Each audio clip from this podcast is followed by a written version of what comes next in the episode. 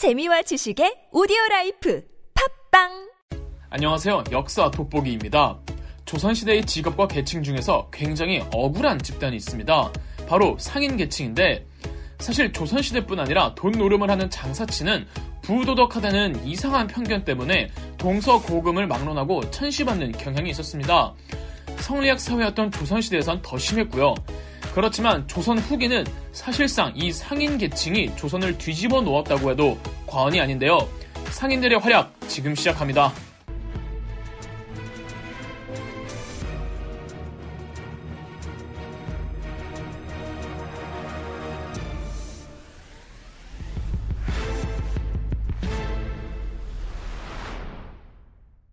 철저하게 성리학에 입각하여 나라를 다스렸던 조선 사회에서는 노비가 아닌 모든 신분 계층을 나눌 때 사농 공상으로 서열화했습니다.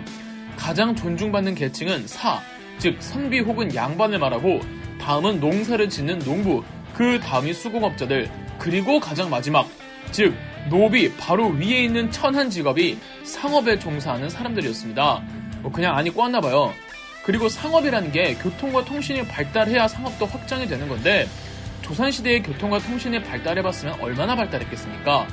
자기가 먹을 밥, 자기가 농사 짓거나 부유층의 경우 소장농 시켜서 자기 땅에 나오는 곡식으로 웬만한 거 다 처리하는 자급자족적인 경제체제에선 상업이란 업종이 쉽지만은 않았습니다. 그렇다고 상업과 시장이 아예 없을 수는 없습니다.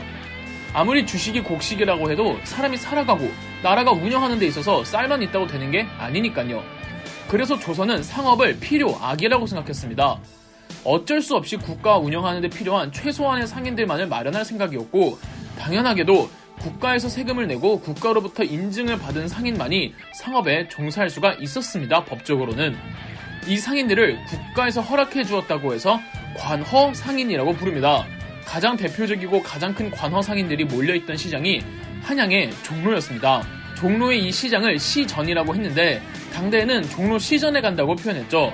종로 시전에는 크게 여섯 가지 품목을 파는 상점들이 있었습니다. 그래서 유기전이라고도 불렀는데 여기서 말하는 여섯 가지 품목이란 비단, 명주, 무명, 모시, 종이, 생선 등을 말했습니다. 여섯 가지 중네 가지가 옷감이죠. 당대 종로 상권이 형성되어 있던 시전이 지금의 종로 3가 부근입니다. 지금도 종로 3가를 가보면 큰 도로변에 따라 거대한 상권들이 조성되어 있는 걸 보실 수 있는데 이런 거 보면 옛날의 흔적이 지금까지도 이어지는 곳들이 군데군데 있습니다. 다시 관화상인 이야기로 돌아와서 이 관화상인들은 엄연히 국가의 세금을 바치고 국가로부터 허가를 받았기에 나름의 특권이 있었습니다. 바로 금난 전권인데요. 난전이란 국가로부터 허락을 받지 않고 불법적으로 노점 판매를 하는 행위를 말합니다. 종로의 관어상인들은 이 난전을 내쫓을 수가 있었어요. 그 권리가 법적으로 보장되어 있었습니다. 난전을 금지시킨다고 해서 이 권리를 금난전권이라고 했죠. 이렇듯 조선 정부는 상업을 엄격하게 관리했습니다. 무역도 조공무역 때만 허가가 됐습니다. 국가가 공식적으로 명나라로 조공사절단을 보낼 때 국가에 보고한 이후에야 중국 상인들과 교역이 가능했다는 거죠. 그런데 시장이라는 게 사람의 수요가 있으면 미약하게나마 생기게 되고 그 시장에 또 다른 수요와 공급을 부르고 그러다 보면 점점 커지는 게 시장입니다. 아무리 정부가 통제를 해도 시대가 흐르면 수요와 공급이 생길 수밖에 없어요. 조선시대 지방 곳곳에 왜 우리가 지금 3일장, 5일장이라고 부르는 비정기 시장이 열리곤 했습니다. 이 비정기 시장을 장시라고 하는데 물론 조선 초기에는 이런 장시가 있는 곳들이 몇 군데 안 됐습니다. 나름 지방의 큰 도시들에서만 간헐적으로 열리곤 했죠. 그런데 방금도 말씀드렸듯 시간이 지나면 장시를 여는 고을이 하나둘 늘어납니다. 큰 고을에서 한번 장시를 열면은 멀리 있는 곳에선 거기까지 가기 힘드니까 인접한 고을들끼리 또 뭉쳐서 장시라는 비정기 시장을 연다고요. 그러면 물건을 파는 사람 입장에선 좋은 거죠. 자기가 물건을 내다 팔 수 있는 마켓의 수가 점점 많아지니까요. 그러면 이 장사꾼들은 이번엔 여기 고을, 다음엔 저기 고을 이러면서 지방 곳곳을 돌아다닙니다. 물건을 비싸게 팔려면 상품의 희소성이 있어야겠죠. 그러면은 어, 충청도에서만 볼 수 있는 물건을 가지고 경상도 남해안 지방으로 내려가서 팔면 수익성이 좋다고요. 이렇게 장시가 조금씩 확대되면서 지방 곳곳을 돌아다니는 보부상들이 늘어나고 이 보부상들이 전국 곳곳을 돌아다니면서 또 한 번 장시를 자극시켜서 보부상의 수와 장시를 여는 빈도수가 기하급수적으로 늘어납니다. 보부상은 보찜을 들고 다닌다고 해서 보부상이래요. 그래서 조선 중기 무렵인 16세기가 되면은 전국적으로 장시가 안 열리는 곳이 없게 됩니다. 조선 후기가 되면은 전국에 천개 정도의 장시가 있었대요. 어떤 고을의 장시는 원래 비정기 시장임에도 상설 시장으로 전환되는 경우도 있을 정도였죠. 조선 정부는 초창기 상업을 억제를 했지만 어, 조선 후기에 이르러서 농업 생산력이 급속도로 발전합니다. 우리 가족만 먹고도 곡식이 남는 거예요. 그러면 어떻게 합니까? 팔아야죠. 조선 후기 평균 농업 생산성이 조선 전기에 비해서 거의 10배, 50배, 100배까지 급상승하니까 파는 양도 많아집니다. 물론 농민들 중에서 잭팟이 터지는 벼락부자들이 생겨났다는 거지 어, 모든 농민들이 잘 먹고 잘 살았던 건 아닙니다. 그래도 곡식을 내다 파는 상권이 점점 생겨나면서 이전에는 먹고 남은 잉여 생산물만 팔았는데 누군가는 아예 시장에 내다 팔 목적으로 농사를 짓는 농민들도 생겨나요. 그러면 상권이 더 커지겠죠? 그래서 조선 후기 때 상업이 과열됩니다. 물론 이 많은 시장들과 시장에 참여하는 장사꾼들은 종로 시장의 상인들처럼 정식적으로 국가정부의 허락을 받는 사람들이 아니에요. 이렇게 국가의 세금을 안 내고 불법적으로 노점 판매들을 아까 말했듯 난전 혹은 사상이라고 하는데 조선 후기에 사상의 숫자가 무진장 많아집니다. 서울의 경우 지금의 이화여대가 있는 아현동, 송파구, 남대문 시장 쪽에 사상들이 집중적으로 몰려 있었다고 합니다. 그리고 이 물건을 거래하는 가장 좋은 위치는 어디일까요? 당연히 강 근처죠. 고속도로가 없고 수은의 교통이 유독 중요했던 조선시대에선 더더욱 강의 위치가 시끌벅적한 상권의 핵이었습니다. 더군다나 한강은 인천의 서해안으로 이어지잖아요. 당시 한강을 무대로 상업에 종사하던 상인을 경강상인이라고 불렀습니다. 경강상인들이 많아지고 한강의 시장이 커지면서 강변을 따라서 포구들이 즐비하게 됩니다. 지금도 서울 지명에 남아있는 무슨 무슨 나루, 무슨 무슨 진, 무슨 무슨 포, 이게 전부 이제 경강상인들이 활동했던 포구들을 말합니다.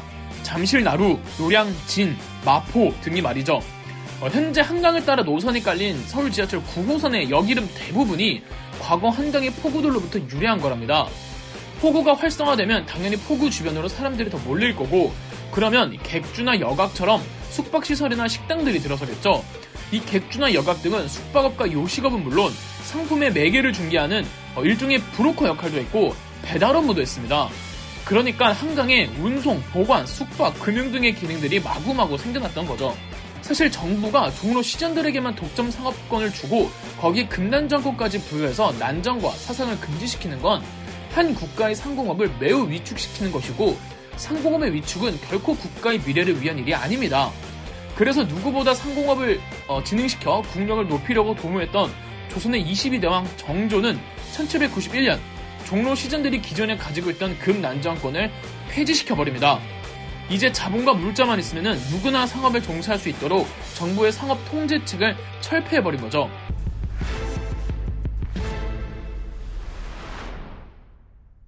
상업 활동이 활성화되는 건 비단 서울만의 일이 아니었습니다. 지방에서도 교역과 무역으로 거대한 상단이 등장하고 그 중에선 한 지역 규모를 휘청거리게 하고 경우에 따라서는 국가 전체의 경제에 영향을 줄 수 있을 정도의 대규모 거상들이 등장합니다. 일종의 대기업인 거예요. 먼저 의주 지역의 만상. 의주는 지금의 신의주 지역입니다. 압록강 바로 앞에 중국과 국경을 맞대고 있는 곳이에요. 이곳 의주에서 활동하던 거상들을 만상이라고 불렀는데 임진왜란 당시 중국에서 군수 물품을 받는 과정에서 처음 장사를 시작한 상인들이 이후로 청나라 상인들과 무역을 하면서 거대한 상단으로 성장합니다.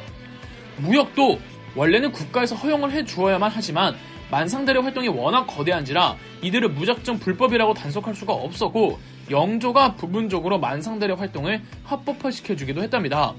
그 다음이 평양의 유상들. 원래부터 평양은 조선의 북쪽 지역에서 행정적으로든 경제적으로든 가장 큰 도시였습니다.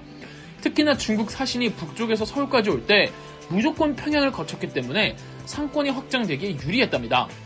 북방의 물자들이 남쪽으로 유통될 때 전부 평양을 한번 거쳤다 가기 때문에 유상이라는 대자본을 갖춘 상인들이 어렵지 않게 성장했죠. 다음으로 동네의 내상. 동네는 지금의 부산이라고 생각하시면 됩니다. 이 내상들은 누구랑 무역을 했을까요? 그렇죠. 일본입니다. 중국 사신들이나 중국으로 가는 조선의 사신이 반드시 거쳐야 하는 곳이 평양이라면 일본 사신들이나 일본으로 가는 조선의 사신이 반드시 정박하고 상륙하는 곳이 지금의 부산, 당시의 동네였죠. 개성의 송상도 빠질 수 없죠. 인삼 장사로 사업을 대박친 개성의 송상들은 회사 규모가 커지면서 의주, 평양, 서울, 동래를 이으며 중개 무역으로도 더 큰 수익을 올립니다. 전국 곳곳에 송방이라는 체인점을 설치할 정도였죠. 이 보시면 조선 후기 상업 활동이 아주 왕성하게 진행되었죠. 한국 경제사에서 뉴라이트 극우학계와 일본 극우학계에서 주장하는 식민지 근대화론이라는 이론이 있습니다.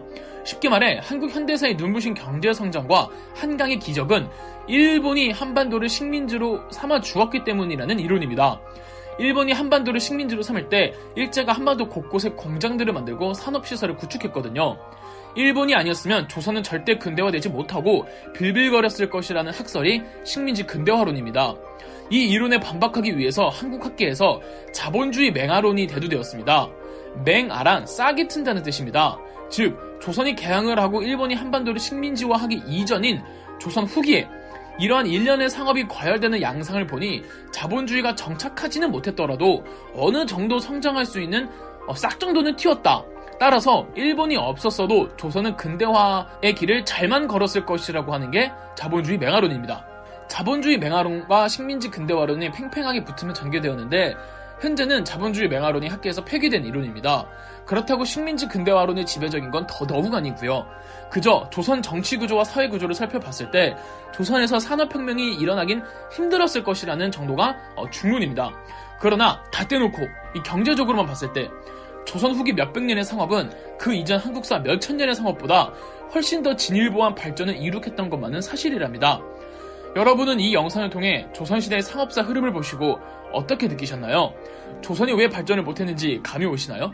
그럼 역사 돋보기였습니다. 영상 재미있으셨다면 구독과 좋아요, 알림 설정까지 해주시면 감사드리겠습니다.